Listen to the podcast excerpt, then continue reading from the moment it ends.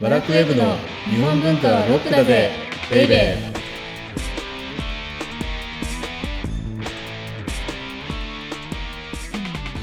ババラクウェブの日本文化はロックだぜベイベパチパチパチパチパチパーチこの番組はバラクウェブ編集長私セバスチャン高木とバラクウェブ編集スタッフ別の女サッチーこと斉藤直子でお送りします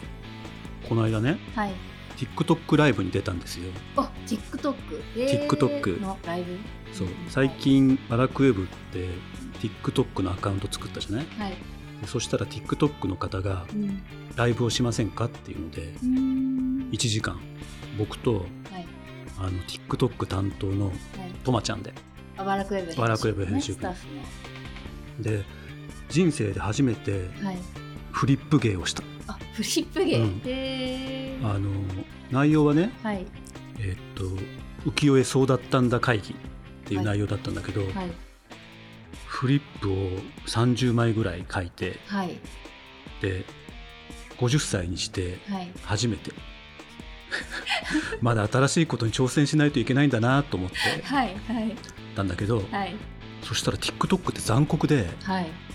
コメントが全部はい「誰誰あのおじさん誰誰誰?」みたいなはい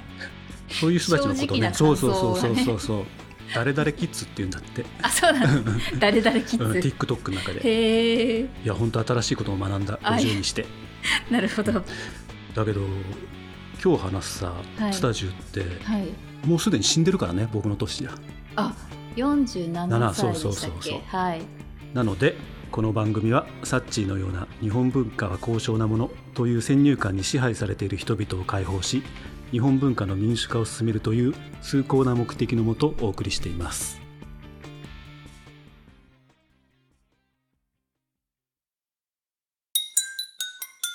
日本文化はロックだぜベイベ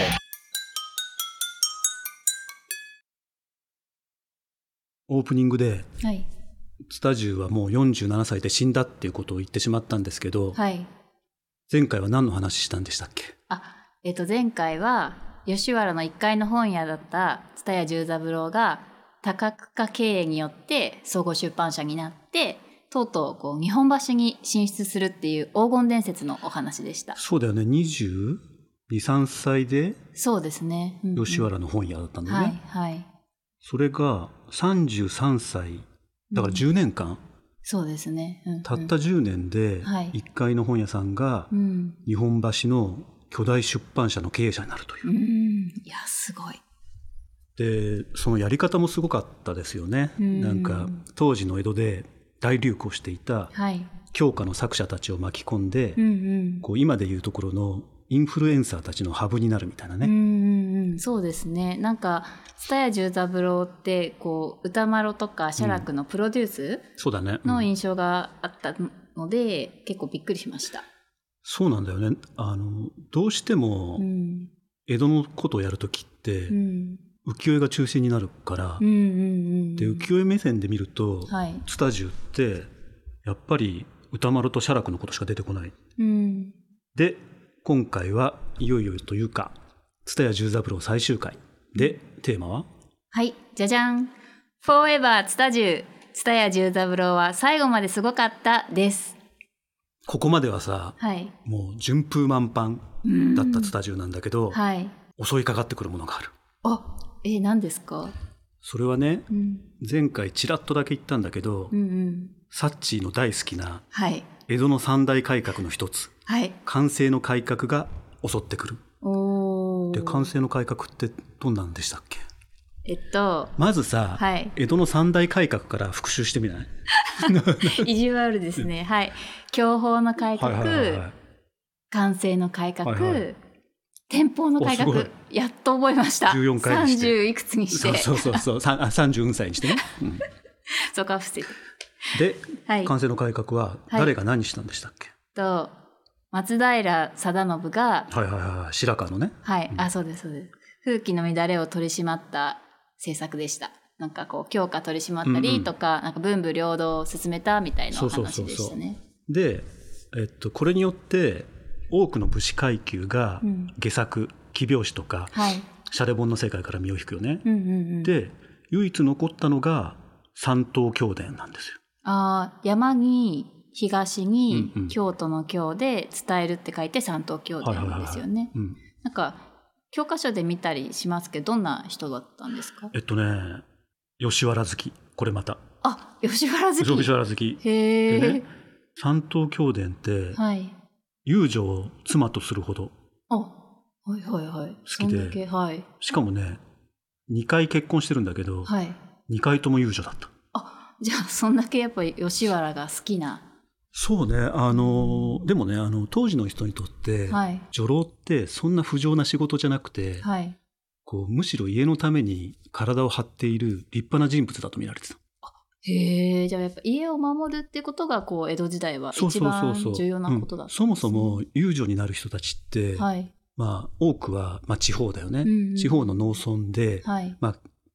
飢饉とかが起こって、はいでご飯食べられなくなるじゃないはいでその家を家族を守るために、うんこう吉原に入る人たちだから、うんうんだからあの吉原を出た後って、うん周りの人から尊敬すら集めてたってへえあそうなんですそうねだからそれも意外じゃないすごく。うん意外ですで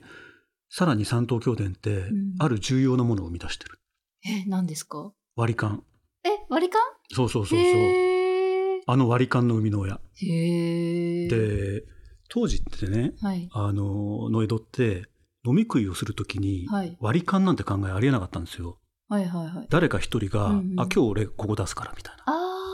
あ感じではいでそういうのってでもさちょっとウエットじゃない、まあそうですねうんうんで多分、はい三島教伝ってすごく通だったからさっぱりしてたから、はいそういうようなお金のこともドライにやりたかったんじゃないかなっおーおーおーおーおーてなので教伝ってはい総額を出席者の頭数で均等に割ってはい勘定を済ませたんだけど、はいそのやり方ってうん教伝勘定と呼ばれた。へえで遊び仲間のねうん極定馬金によるとはいそのさっき言ったように仲間内でのね金銭トラブルを避けたかった。うんうんうんでうんサバサバした付き合いを好んだからそういうようなやり方をしたんだって。ああまあそういうサバサバっていうとこがやっぱ江戸の通なね人だったって通感じねなりたいよね なりたい本当に 逆この間から「通通」って出てくるじゃないはいだからさ考えちゃうよね自 分もそうですねまあいいんですけどはい、でそもそも三島教伝ってうん、北尾正信っていう浮世絵師だったのねへえでスタジオとよくコンビを組んでヒットを飛ばしていたうん浮世絵師の北尾重政っていう人の弟子ではいはいこの北尾重政もうん実は北尾正信三島教伝もはいこの間上野でやってたはい浮世絵2020に出てたのあ、うん、見に行ったよね見に行きましたえ、はい、覚えてないんだ覚えてます覚えてます名前はそうなんだはいそうだから、はい下作者もともと小説を書く人じゃなくて、うんうん絵師だったんだようね。んうんうんというのが三島教伝がはい下作、えー奇拍子とか、うんシャレ本を書き始めた時って、はいえっとね、下作者は職業として成立してなかったの。あへえで、はい、浮世絵の学校がうん下作者を兼ねることが多くて、はいだからさっき三島教伝ってん吉原のことを知り尽くしているって言ったよね。はいでシャレ本って、はい吉原での通な遊び方を書あーくそもんうじゃでない、すねうんうんうんだから三島教伝にはぴったりの仕事うだった。んなるほどということで、はいえっとね、三島教伝って最初は浮世絵師だったんだけれども、はい19歳頃から三島教伝っていう名前ではい下作のヒットを連発してう、んもううね浮世絵をやってる場合じゃなくなっちゃった。んへえで奇拍子とか、うん奇拍子って覚えてますはい大人のちょちょっっととエッチな小説はいが奇拍子ではいでシャレ本っていうのがうん吉原のでの通の遊び方。うんうだんよはね。いでその2つの天才だと言われていて、はい生涯の出版点数は300点以上お300すごいですねいやすごくない300って、うんすごいなかなかだって1年に10冊出したって30年かかるわけそうでですね1年に10冊だよだってうん本当めちゃめちゃ売れっ子作家みたいなそうそうそう、うんうんでその最初にヒットしたのがはい21歳の頃で「はいご存知の商売物」っていうねはいやつなんだけれどうも、んはいそれが太田南畝に認められて、はい一躍スター作家になったうんうんうんうんで奇拍子ちょっとエッチな、しつこいよねちょっとエッチな、 はいえっと大人の小説の代表作が「はい江戸生まれ浮気のかば焼き」へえはいっていう小説で、はい。あのね、主人公がね、つや次郎っていう、つや次郎、はい。 10かっこ19歳。過去19歳。今こ そ若い。 19歳が主 人公なんだけど、はい。えっとね、団子花がチャームポイントのブサ面ってブサメン、はい。ブログに書いて あった。ひどいなと思って。はいでも確かにそうなの。あ、そうなんですね。で、そのブサ面のつや次郎が、はい。この悪友を利用して、うん。あの手この手で女性にモテようとする。うーん。で、何やったかっていうと、はい。えっと、遊女のマブ。マブってわかるえ、好きな人。あ、そうそうそうそう。うんあの、マブ立ちとかも言うよね。あーのマブなんだけどそっかほうほうはい。あれってもともとこの吉原の用語から来てて、へえ。遊女ってうん毎日違う男性と夜を共にするじゃない、はい。でも心の中で誓った男性が一人いてうんその人のことをマブって言うんだけど、はい。だからその自分は遊女のマブなんだっていうことを装って、うん。入れ墨を入れるのね相手の名前を。あ、遊女のね。そうそうあだからつ津や屋次郎さんがはい好きだった遊女のはい。こう名前を入れ墨入れたりとか、はいはい。あるいはその遊女にお金を渡してはい。狂言心中したりあ、え、でもそれ自作自演ってこと全部自 作自演へー宇佐面津屋次郎だから。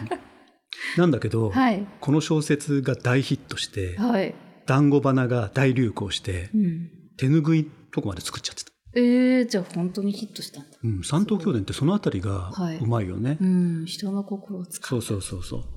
でもう一つあるはい。今のが奇拍子の大ヒット作なんですけどはい。 「えーシャレボンチャルボン、友情との遊び方遊び方。はい。」の大ヒット作がはい。 「通言相馬書き」っていうはい。えっとねなんて書くのかなこれ、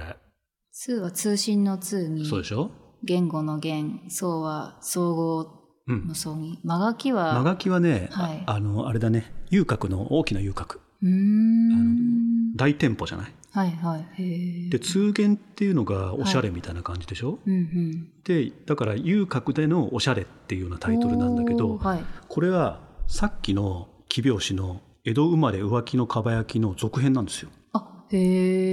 え。、でさっきの3人悪友が3人いるんだけど、はい。その3人が全員登場して、はい。でそれぞれのうん遊郭での遊び方を書いた本なんだけど、うーんこれって僕じゃないですよ言ってるの専門家がはい。この本を表してはい。なんて言ってるかっていうと、うん。洗練されたはい。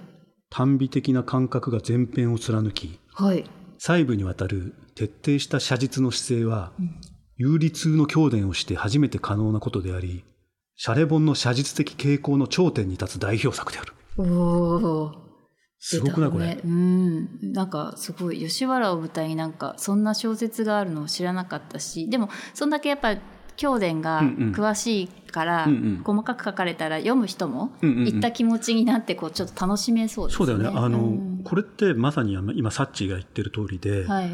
江戸の男のはい。通とかうん生きって、うん自分の家を売ってでも、はい。吉原の遊女を一人身請けするっていうのはがあ。最高の通とされたのねへえ。でもほとんどの人はできないわけそそんうなでこすと。よね。うんだし多分、えっと、吉原に行って、うんまあ花魁を買うみたいなことも、うんほんの一握りの人しかできなかった、でもやっぱりみんな一度は体験してみたいのよ。うん。でそれをこの三島教伝のシャレ本によってはい追体験できた。なるほど。なので、はい。大ヒット、うん超大ヒット。うんうんでねさらにすごいのって、うん。はい。三島教伝って蔦屋十三郎と組んで完成の改革が進む中、うん。幕府批判をねうん。あのしているような本を次々と出版してへえ。で一時、はい江戸の3分の1の出版物が教伝のものって言われていて、はい。で急にスタジオの話に戻るんですけれども、はいはい。スタジオは、えーまあすりますよねうん。ほあの教伝の小説を。はい。でもそれ製本が間に合わずうん、糸でかがる前の本を販売したとえー、すごい。でちょっと想像うんするとすごくない、製本されてない状態でうんうんう出んるってことですよね。だから我々が買うとすると、はい表紙と中がバラッバラになった本をん本屋で売っててそれを買ってた、えー、すごい。そうだからはい。それぐらい京伝って売れてて、んでさっき言ったように、はい。で江戸の出版物の3分のう1んうん、が京伝の本だったと。はい。でこれってはい。何だったかっていうと、うん。別にその幕府をね多分ね、うん批判したかっただけじゃないあスタジオは、うーんあのこの頃って、はい寛政の改革によって、はい江戸中に幕府への不満が蔓延してたのねほうほうほうほでそれって、はい多分ビジネスとしてはほっとけないよねうああはいなるほどそこでまたビジネス目線そがうそうそうそうそうだから、ん多分本を売るために、はいえっと、みんなが持ってる幕府への批判とかうんうん不満に目をつけて、はいそういうような本を出したと。なるほどでもやりすぎちゃって、はい三島教伝は手錠50日手錠って手鎖だよね手手鎖鎖の計50日、はいでツタジュは財産半分没収おお、でこの時ツタジュは41歳うんうん、あ三島教伝は30歳だったと、あまあでもやっぱ捕まっちゃうんですねそうねうーんでさすがに捕まりますようーね、んで一時三島教伝はうん作家を辞めてタバコ屋に専念してはいでその後シャレ本とか奇病誌うんうんではなくて普通の読み本の作家に転身した、うんうんでもねツタジュは諦めなかったんですよねおえー、何やったんですかいよいよはい歌丸がここで出てくるえー、やっとそ うそうようやくここではい歌丸にはい美人が大首を書かせると、えー、なんか本当ここで出てくるんだってそうそうそうここでななんのか結構驚き、ううんんで歌丸の大首絵ってやっぱりあんだけのものなので江戸中で大反響で津田中はあっという間に復活したとおまさに不死鳥あでもう一つあってはいでここでまたようやくなんだけど、はい無名の新人である写楽にうーん大首絵の役者絵を書かせたと。なるほどでこれってはい26枚だったかなうーん多分26枚だと思うんですけど、はいあの大きな首の絵の役者が26枚、うんしかもバックは黒のきらずうりっんうんうんうんていうので、はい一気に出版したのね。はいこれって多分スタジオじゃないないとできないと思いますよ。だってつ通常ははい売れてる役者の絵を2、3枚並べて、はいで、次の、えー売れっ子が来たらまた2、3枚並べてみみたいな、次から次へと変えていくんだけど、はい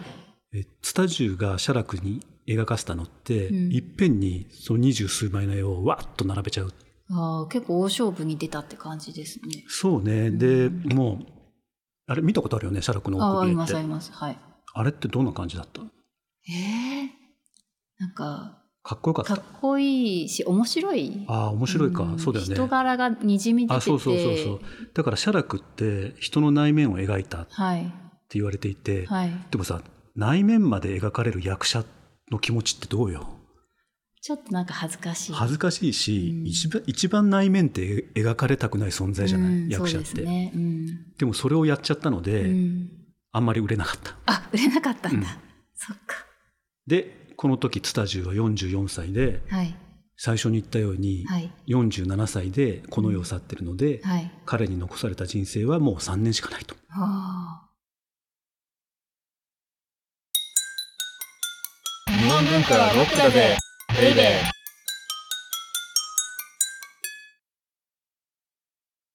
さっきね、ーはいツタジュがうん写楽に大首絵をうん一気に26枚描かせたって、うんうんうんうん連呼してましたよね、私。はいはいそう26枚、ですね26枚って。 26枚ってちょっと今休憩の間に調べたら、はい28枚 だった。2枚違ってた。二枚多かったうんなんですけど、はいこう見てくると、はいスタジオってうん本当に若い才能を見つけて育てるのがうまいよね。うーん見習 いたい。あの、はい若い才能を潰してばかりいる から。いやいや いやそんなサッそチんみな たいな。ディスられてあ、ディスるじゃないよ。ちょっと闇嫌味だ なんだけど、はいまあちょっと冗談を置いといて、はい例えばさっき言った三島教伝でしょ。うんうんそれで北川歌う丸ん、うん、ね、はいまだ美人絵を描いてない頃から、はい鏡花の絵を描かせていたじゃない。うんはいあとは吉原にも会話してたうんから、はい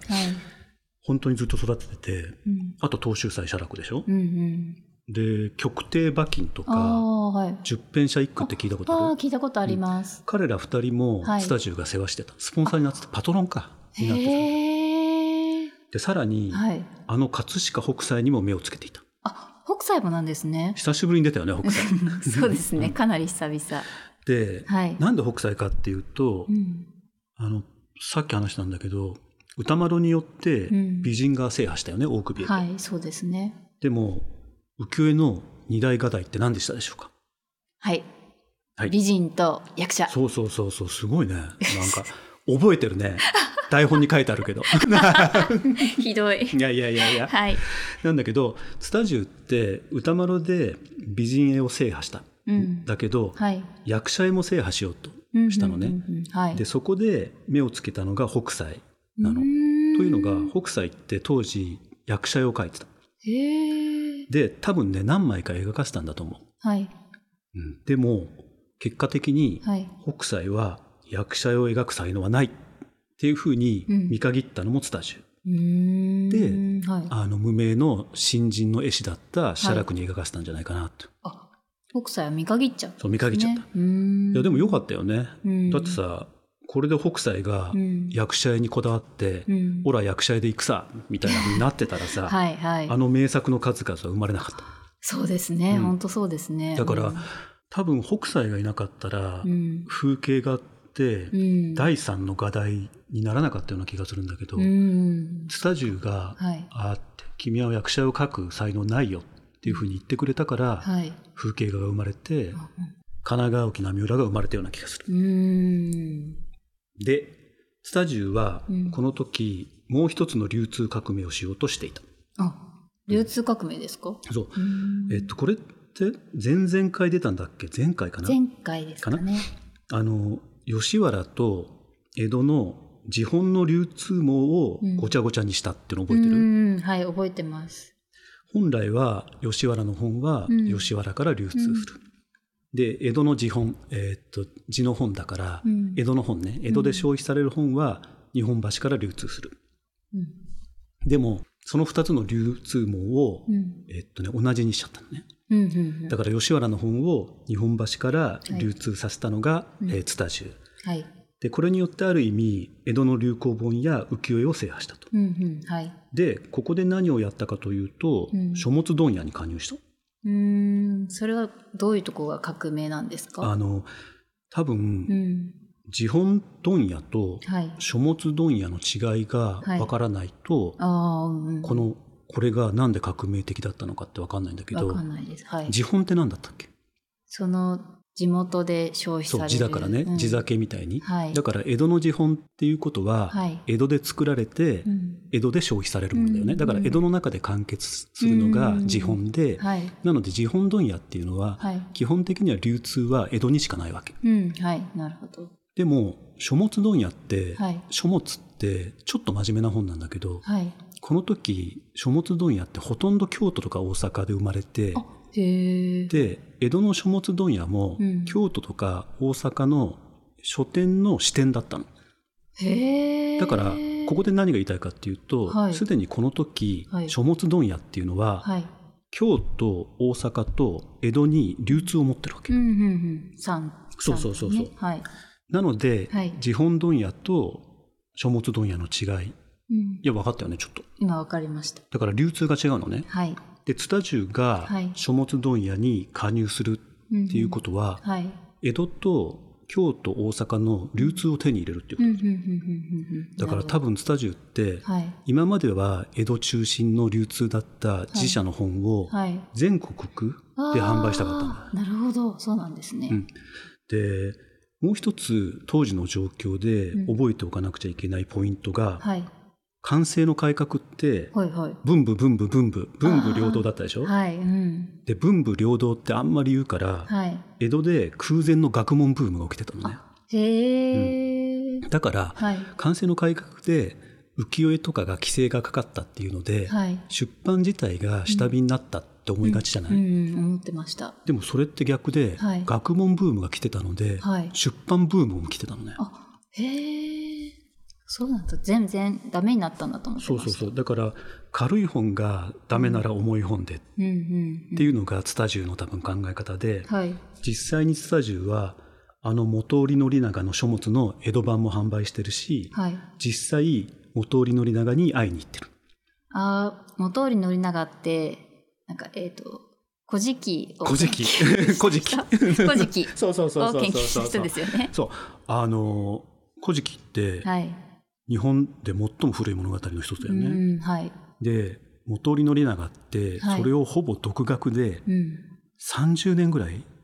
にわたって研究してこれちょっと間違ってるかもしれないから後で調べてね、はい30年ぐらい独学で研究して、はい解説書を作った人なのね。へえで元利宣長のはい「古事記」のこの出版によって、はい国学ブームが起きた江戸でああはいあの国のことを研究するう。んうん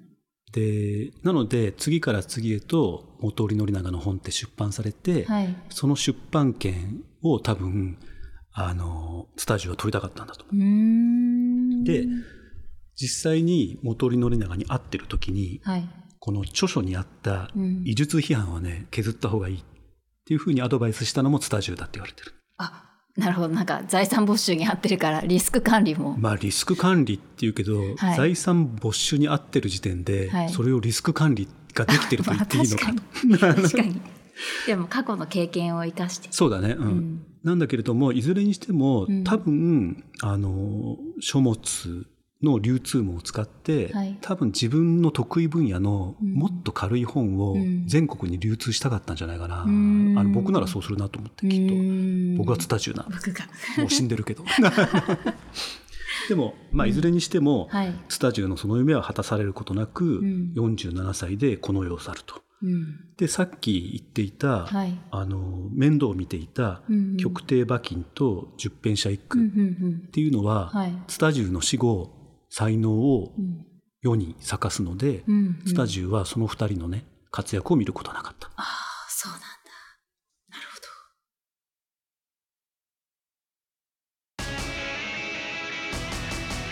日本文化はロックだぜベイベー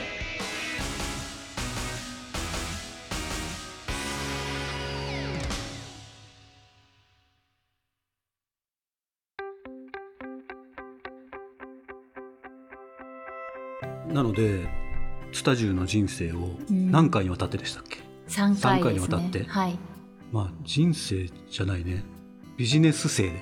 は なのかよくわかんないんだけど、いなんだけどやっぱり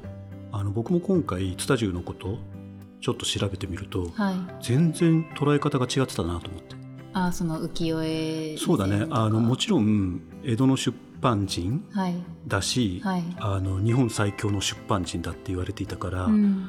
まああのなんとなく分かってたけど、はいここまですごいと思わなかっうた、ーん多分、はい今自分たちがやってる、はい例えばブランドビジネスもやったよねうんうんうんはいでメディアミックスもやっそうですねはいてで流通革命もやっうんはいた何から何まうでんすでにスタジオがやってることを、うんああ自分たちってなぞってるだけなんだなってあななな何一つ新しいことってうんやってないんだなっていうのが、んんあの今回の感想ですね。ああなるほどはいじゃあ次回はどんなお話うそうねあのスタジオのところでいっぱい出てきたはい吉原のこと、あうん面白そうだってはいはい、遊女がいる場所ですよはい、そこがなぜ流行の発信地になったのかとか、うんだってそこから芸術が生まれるなんて、うんうん多分世界中見渡しても日本しかないことだったのね。はいなので、はい江戸の光と闇吉原徹底解剖をしてみようかなと。はいお相手はワラクウェブ編集長セバスチャン高木とワラクウェブ編集スタッフ鉄の女サッチーこと斉藤直子でした。